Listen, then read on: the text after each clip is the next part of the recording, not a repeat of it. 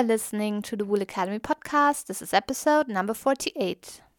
Hello and welcome. My name is Elizabeth Van Delden, and once a week we talk to an industry expert from the wool industry supply chain from farm to fashion and beyond, delivering strategies and insights to be successful in wool and showcasing those beautiful stories wool has to tell. Today's episode is repost. This interview originally aired on 15th of November 2016. And in this interview that I'm reposting today, I'm talking to Mac Bishop from the company Wool and Prince based in the US. Back when I did this interview with Mac, I really enjoyed our discussion and I thought it was so fascinating how he came up with the idea and how he then started his company. Since the original launch of the interview, Wool and Prince has continuously expanded their collection, and you can now see the made in the USA products that Mac talked about in the episode. If you already listened to this particular episode, I encourage you to have a look around in iTunes or on my website to see if there's any other interview that you haven't listened to yet. In the meantime, I'm taking a short break and the new episodes will be airing on the 12th of October. In the meantime, I wish you all the best and enjoy this interview with Mac Bishop from Wool and Prince. Today on the show, we have Mac Bishop. Mac is the founder of Wool and Prince, an online menswear brand that makes naturally odor and wrinkle resistant wool button down shirts. When Mac started the company, he wore a wool shirt for 100 days in a row to demonstrate the functional properties of wool. After four years in upstate New York at Cornell University and another four years in New York City, Mac just moved back to Portland this past summer. Welcome, Mac. How are you today? Thank you, Elizabeth. Doing well. Great. Um, thank you so much for your time. And let's just get right started. Tell us a little bit about your business, Wool and Prince, and how did you come up with that idea? Wool and Prince is all about making better, longer lasting apparel using the fiber that we love, wool. Um, there's a couple different stories I tell about uh, how Wool and Prince started. Uh, one was um, I graduated from Cornell and went into uh, corporate America and was working uh, for Unilever, a giant um, consumer products company. And the uniform was a business casual button down shirt. Uh, I tended to wear a Brooks Brother non iron or a J. Crew non-iron shirt, and I could get about um, two wears with it. Uh, and I was spending a lot of money at the dry cleaner, and as kind of a uh, cheap uh, recent graduate, I was looking for alternatives. So I turned to a vintage wool shirt, and it wasn't quite work appropriate. Um, but at that point, I just didn't really care and was trying to save some money. Uh, so um, I ended up wearing this vintage wool shirt, and I hardly ever had to wash it. And I was thinking to myself, wow, this is a great um, kind of competitive product to the standard cotton button-down shirt. Um, so that was where the initial inspiration came from in terms of really realizing the benefits of, uh, of merino wool button-down shirt. And the second story I tell about how um, Wool and Prince came to be is that uh, my family has a woolen mill uh, in, well, actually two woolen mills, uh, one in Washington and one in Oregon. Um, and the brand name is Pendleton Woolen Mills. Uh, so from a young age, I was uh, versed in uh, wool speak wool was a dinner conversation, what was going on in the business. Uh, and so I was always aware that um, wool was, uh, quote unquote, the miracle fiber. Um, so I had that exposure, and um, that really kind of seeded the idea of doing something with wool. Uh, yeah. Wow, I love that story. Um, that you so you kind of saw the uh, demand in the market for these kind of shirts by by have, being in that situation. Is that kind of where you were coming from? Yeah, it wasn't necessarily that I saw demand. It was um, it was that there, I, I saw potential um, based on my experience wearing a wool shirt uh, in a corporate environment. Um, uh, I noticed that the the marketplace um, didn't really offer a wool shirt that looked and felt like a cotton shirt. That's really the goal with our button downs is um, we want the shirt just to look like any other cotton shirt you buy from Gap, J. Crew, Bonobos, Brooks Brothers, those types of places. But we want it to have the functional attributes of wool. So odor resistance, wrinkle resistance, and uh, six times more durable than cotton. Yeah, and when you talk about um, this durability, and you mentioned that also that that's what your shirts are about, the better, longer lasting apparel. Tell us a little bit about your target group and how that aspect is important to your target group. Yeah. Um, so yeah, with durability, it's like, I guess, I want to make something that lasts a long time. I'm, I think, especially American, and you know, I don't, I don't know, um, kind of uh, what it's like internationally, um, but we have such a strong consumer uh, tendency, uh, and I think people just buy too much stuff, and they buy stuff that isn't uh, quality, long-lasting product, uh, and so I didn't want to kind of join that movement and just put out another widget. Um, so that's that's a big part about uh, what we do and how we kind of test our product. You know, will this um, be more durable than what else is with when the other options out there? Um, and that goes a long way with our our target consumer, um, especially because it's a hundred and twenty eight dollar shirt, right? No one's gonna buy a hundred and twenty eight dollar shirt that falls apart um, just as fast as a seventy eight dollar shirt. Um, and so yeah, our, our, our customer is a young uh, urban professional uh, that kind of values a minimalist uh, technical wardrobe. Uh, so yeah, durability is a huge component of that. And we actually, just a little kind of side story is when we launched our T-shirt line.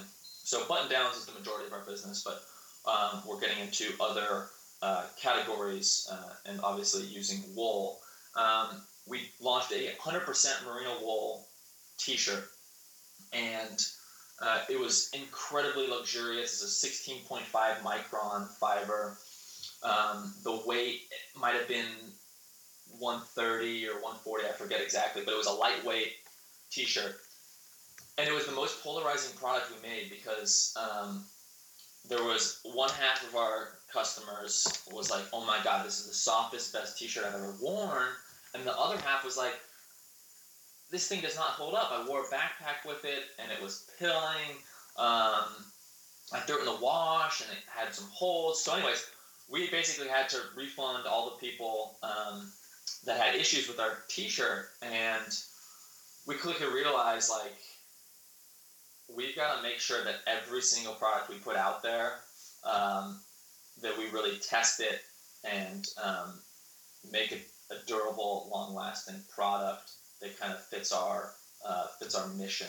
Um, and so we ended up just recently relaunching our T-shirt line, and we um, supplement the wool with a uh, nylon uh, component. So it's 78% wool, 22% nylon. That really helps with the durability.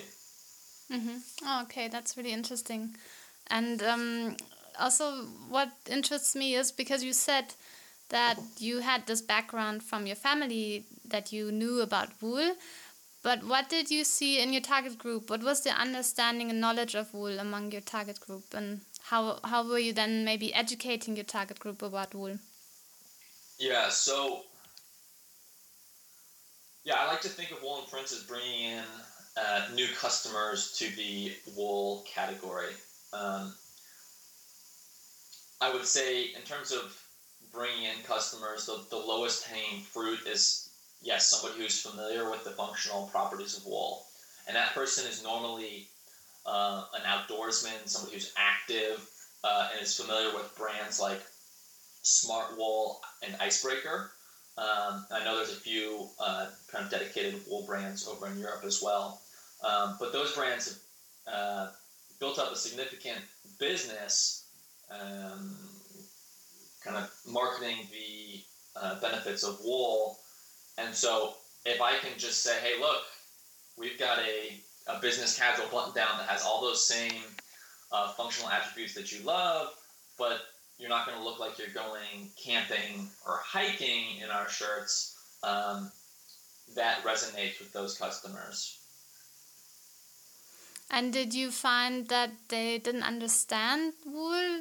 Because I always also remember your video where you went around New York telling yeah. people um, here, uh, yeah, feel this and what you think it is, and you got very different answers. Yeah, I think I think the majority of the marketplace doesn't understand wool. As I just kind of alluded to, we uh, really our main goal is to expand the category. Um, you've got kind of the lowest hanging fruit with those people that are already familiar with wool.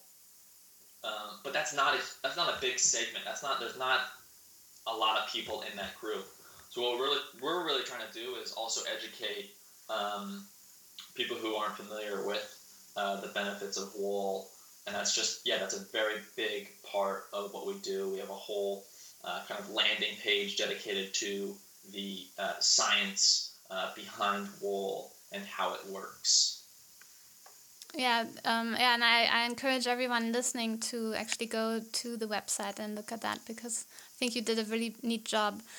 And tell me a little bit how you started. Um, I think you started with a Kickstarter campaign. Can you tell us a little bit about your experience there? Yeah. So I quit the job that I was talking about um, at Unilever and I was working on another uh, business at the time, and I was incubating the idea for Wool and Prince, and I partnered with a friend uh, who does graphic design. I partnered with a friend who uh, does fashion design and production, and then I just spent a lot of nights and weekends trying to figure out uh, how to make the wool shirt cool again and uh, appropriate for uh, the business casual community. Um, and just a kind of a, a, a, side note, I think it was in the 50s that wool had about a 40% market share of all apparel. Today, it has less than 5% market share of all apparel on a fiber kind of comparison basis. Um, so yeah, I was really uh, thinking about how to get some of that market share back, um, and really uh, kind of test the the limits of a of a wool shirt. Um, but we uh, let's see, I did the hundred day challenge. Uh, I want to say it was from like maybe October, November through February ish uh, if those numbers work out. Um, and took a picture every single day of uh, me wearing the wool shirt. Uh, and sometimes those were pic- those were selfies. Sometimes they were pictures with random people. Uh, I just tried to have a lot of fun with it. Uh, and then we launched on Kickstarter in April uh, 2012. Uh, or no, no, no, no. April 2013. I'm getting things mixed up here. Uh, April 2013, and um, the first week of the campaign, we went, we went on Kickstarter and said, you know, hey, look, we've got this um, awesome uh, shirt. Um, you know, you've, you haven't seen anything like it. Um, you know, I wore it for 100 days in a row. It didn't smell. It didn't wrinkle. I didn't clean it. Um, it's just a low maintenance button down shirt. Uh, and so the first week was went pretty well, and then I think on like day five or day six, a couple blogs picked it up, and then from there it was one of the most viral stories um, of that week or month. Um, we were on uh, Jay Leno. He cracked a couple jokes about us uh, two nights back to back. David Letterman cracked a joke about us. We, we were on the you know the front page of Huffington Post, CNN, AOL, um, Yahoo. It was it really was uh, an incredible amount of viral momentum that we got, and then things started to get a little crazy. Um, it was kind of uh, the the media um, companies were playing telephone to a certain extent. It was like as more and more companies picked up the story, they had to uh, sensationalize it more. And then when I really got scared, uh, I think it was maybe the Today Show or something. They said, you know, Mac Bishop, inventor of new fabric. and I'm like, whoa, that is not at all what I'm saying. Um, like, we need to kind of do like a reverse PR campaign and like try to level out expectations. So we ended up um, stopping our Kickstarter, basically saying, "Hey, look, we're sold out."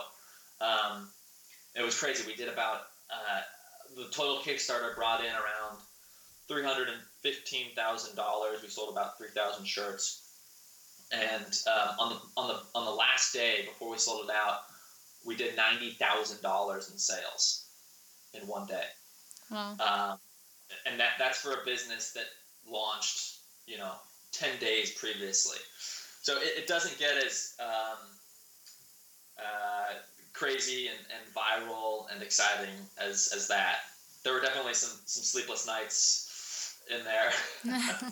I can understand. And is there like are there some key learnings that you could share with other you know startups or people who are thinking about launching a new product?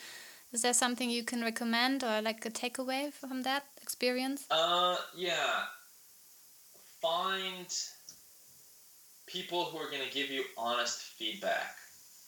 Um, I find that a lot of entrepreneurs or um, people just with business ideas, they don't push you to give their honest feedback.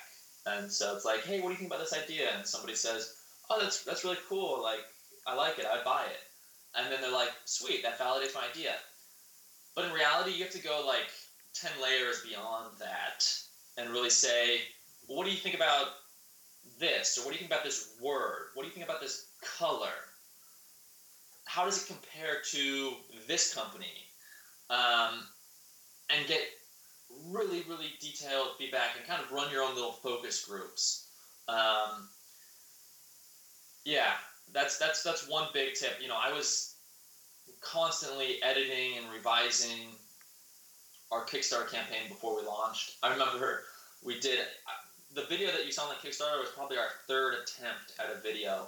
I sent one of our first attempts at a video to one of my buddies, and he's just like, "No, no, not not right at all." and it's just really good to have those people around you who can give you honest, real feedback. And I see that a lot with um, just beginner entrepreneurs tend to uh, just look for kind of validation with a, hey, what do you think about this? Um, instead of like looking how to make it better. Mm. Oh, that's a good tip. Um, thank you for sharing that. And when you talk about the video, you mean the video where you wore the shirt 100 days yeah, and took a, the Kickstarter video. Yeah, and when you started with that idea, and and were you actually convinced yourself that it would work for 100 days? I really had no idea. Um, yeah, it it it kind of blew me away. Um, and yeah, it, it, definitely wasn't when I was wearing it for 100 days in a row. That wasn't necessarily going to be the main part of um, our kind of marketing pitch, and it just so happens that we got ton of great content. The shirt did fantastic. Um, there were definitely some days where it didn't smell great, but the awesome thing about wool is if you if you hang it up, um, it it tends to air out overnight. It releases its wrinkles overnight. Um, so yeah, I, I went to bed a couple nights thinking like I'm not sure if I can wear that tomorrow, but uh, woke up the next day and it was um, fresh. yeah, no, I, I I experienced that myself. I also try to wear wool as much as possible. But what you just mentioned, I think, is really important. That um, the video was a way of creating content, and also what you said that your friend said, "No, this isn't right yet," and you kind of edited it three times. And I think maybe that's also what kind of led to your success on Kickstarter because you had this great content that was so easy to share and tell the story in such a fun way. So maybe tell me a little bit more about your social me media strategy and how you're using social media in your business today. Yeah. Um, yeah, definitely, you know, especially on Kickstarter, it's um, it's kind of the gimmicky, crazy ideas win. Um, and it's it's gotten you know we were on Kickstarter over three years ago, and it's gotten even more uh, crowded. Um, so you really have to kind of shout and scream and do something crazy when you go on Kickstarter these days. Um, but in terms of kind of social media and getting the word out there, we actually don't do a ton of uh, social media. Uh, you know, we've got a small Instagram following, we've got a Facebook following, uh, we're on Twitter. Uh, we, we answer kind of a lot of customer service questions on, on Twitter. Um, we have a Snapchat account that hasn't posted anything yet. So we're definitely not um, kind of leading uh, the social media conversation. Um, so that yeah, that really hasn't been a big part of our business. Um, you know, the, uh, the biggest um, kind of driver for our business is when we have uh, bloggers and people um, just kind of talking about our product online. Uh, we've got a great um, kind of following on Reddit. Uh, there's a lot of people on Reddit that are looking for um, product that uh, lasts a long time and is, uh, is, is, good, uh, conducive for the minimalist lifestyle, um, and then various travel bloggers. And do you approach these bloggers yourself, like proactively, or do they find you? How does that work? Um, I would say a lot of the best uh, posts that we've gotten have been organic. Um, but yeah, it's definitely a strategy. Um, a lot of my kind of peers uh, in the kind of small business uh, apparel world will reach out to bloggers and develop relationships and you know provide samples whenever possible. Mm. And I also saw on your website that you have this campaign called the Field Tester. What is that all about? Uh, the Field Tester is um, is a way to kind of uh, show people how and um, who uh, Wool and Prince. Uh, so uh, it's a chance for us to tell uh, stories just about people that we respect uh, who are doing uh, exciting things with their career and have a really uh, nice kind of balanced lifestyle. It's um, I like to say that it's it's kind of the way the, the brand lives and breathes is through the field tester campaign. It gives us a lot of um, character and uh, just realness. yeah, and also I guess content and things to talk about for your brand. Exactly. And then you also have a new campaign called Made in the USA. What is that all about?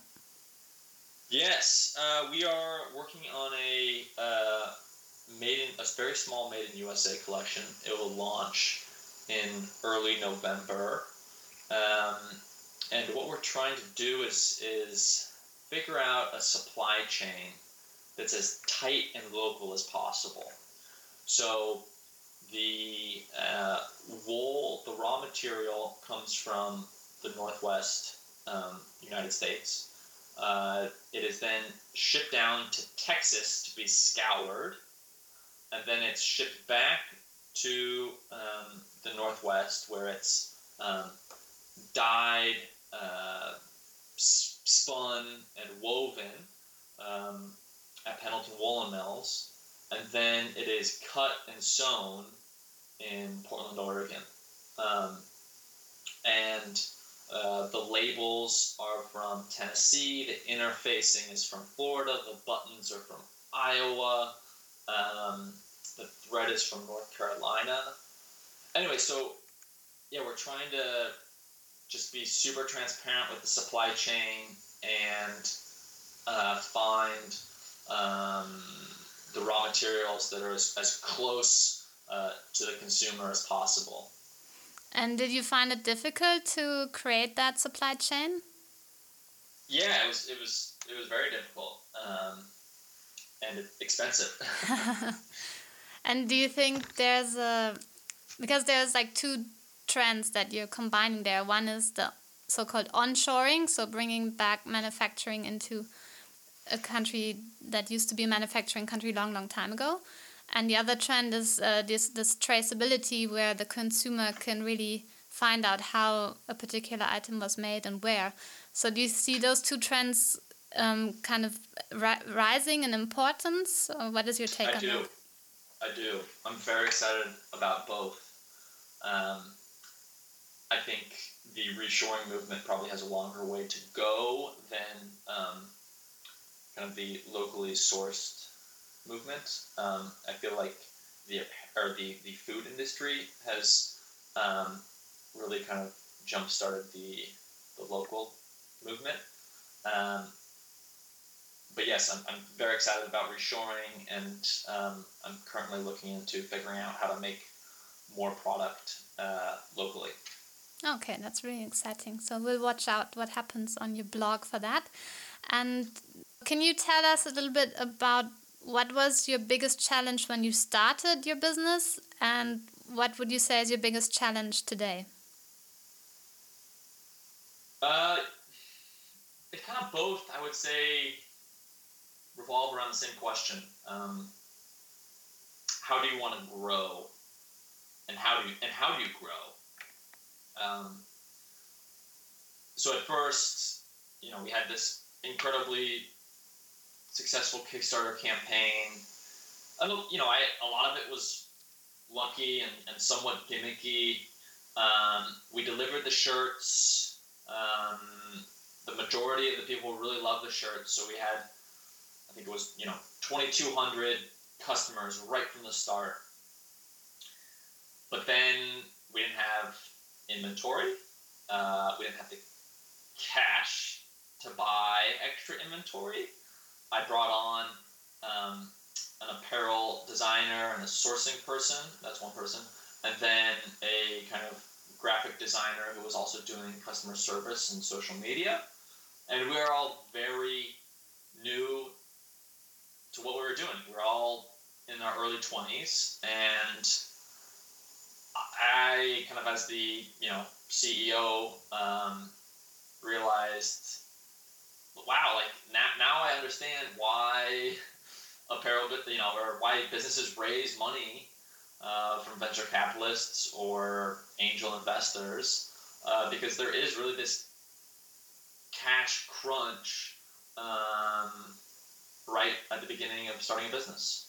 Uh, and so we got over that. Um, I, I borrowed some money from my family and um, purchased a large amount of inventory. And that initial that, that just did amazing things for our business. To have shirts in inventory, to have a variety of shirts in inventory, um, it just gave us consistent cash flow.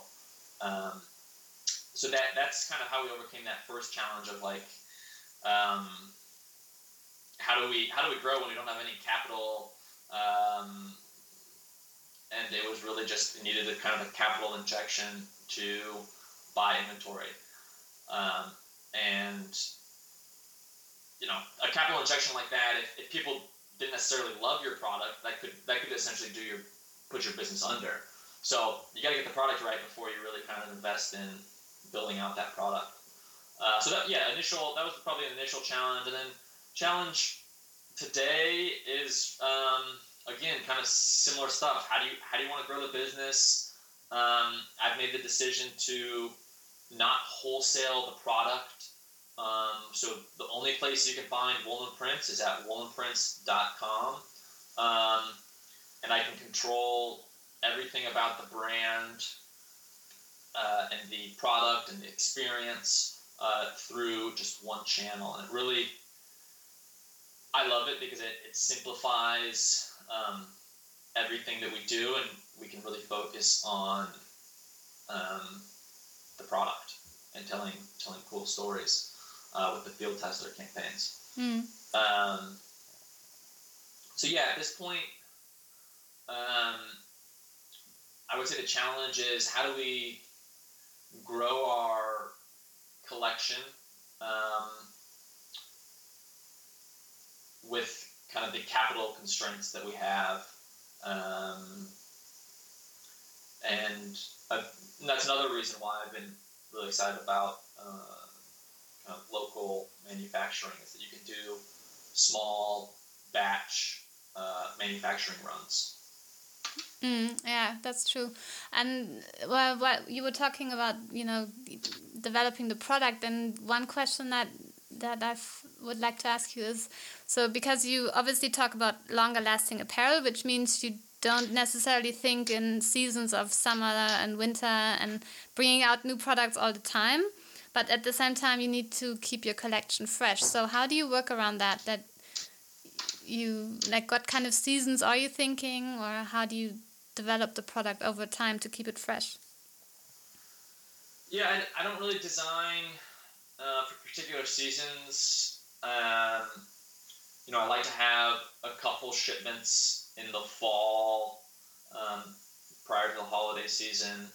Um, I like to have something kind of new right after the holiday season. Maybe that's uh, late January, early February, and then um, some product uh,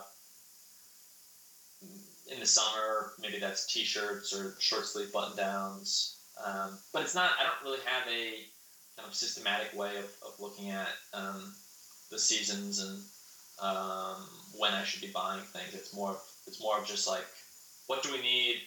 What's selling well? And let's let's make it. Mm-hmm. Okay, thanks for sharing that.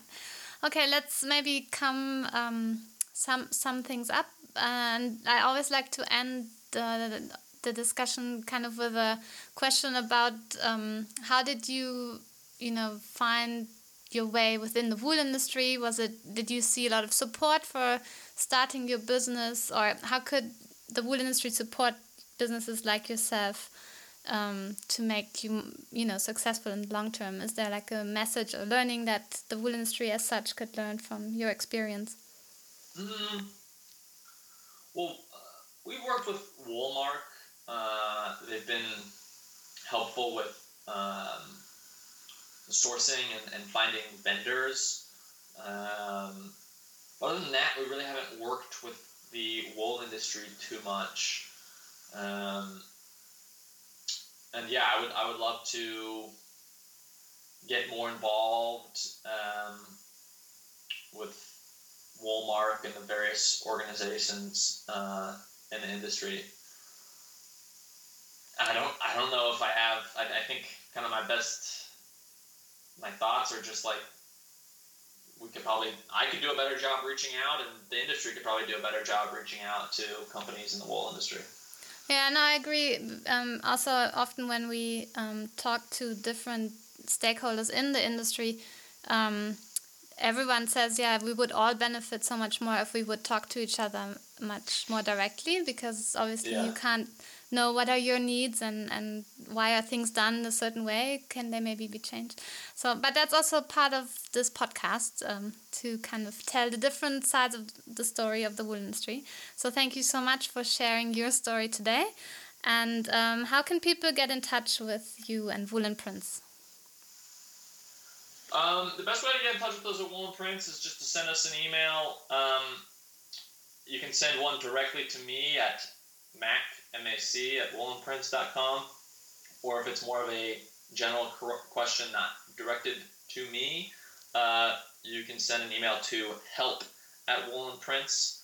And then we also have a um, a blog. Uh, it's blog.woolandprince.com, and I, I write a quarterly update on the blog, and um, it's a great chance for uh, customers and potential customers to ask questions about the brand, product, what's going on with the business. Um, every quarter, I talk about our growth uh, and our uh, products that we're planning on launching, uh, and it's I started that. Um, let's see, maybe end of 2015, and it's it's really been a rewarding uh, process for me to kind of recap each quarter and then uh, talk with the customers. Yeah, I love that idea, and it also kind of encourages you to be accountable and deliver every exactly. quarter. So I think that's a good idea. And tell me, obviously, everyone should go and check out um, your products on woolandprince.com. Do you also ship internationally yet, or is it for the moment yep. only? Yep, we ship we ship internationally. Um, if you if the order is over hundred dollars, our uh, lowest cost shipping is is um, USPS First Class International is ten dollars, and then we also have a DHL, um, which I believe is thirty-five dollars um, when your order is over hundred dollars. Okay, great. Well, then everyone should check out um, the really wonderful products. I even own a men's shirt from Wool and Prince, so there you go. Well, thank you again, Mac. Thanks for your time, and I wish you all the best. Okay. Thank you, Elizabeth. Bye. Hopefully, you enjoyed listening to this interview with Mac Bishop from Wool and Prince. All the links that were mentioned in today's episode can be found in the show notes at elizabethvandelden.com forward slash 048. Once again, elizabethvandelden.com forward slash 048. We love that you're listening to this podcast. Make sure you also connect with us on LinkedIn, Facebook, Twitter, or Instagram. See you there, and bye for now.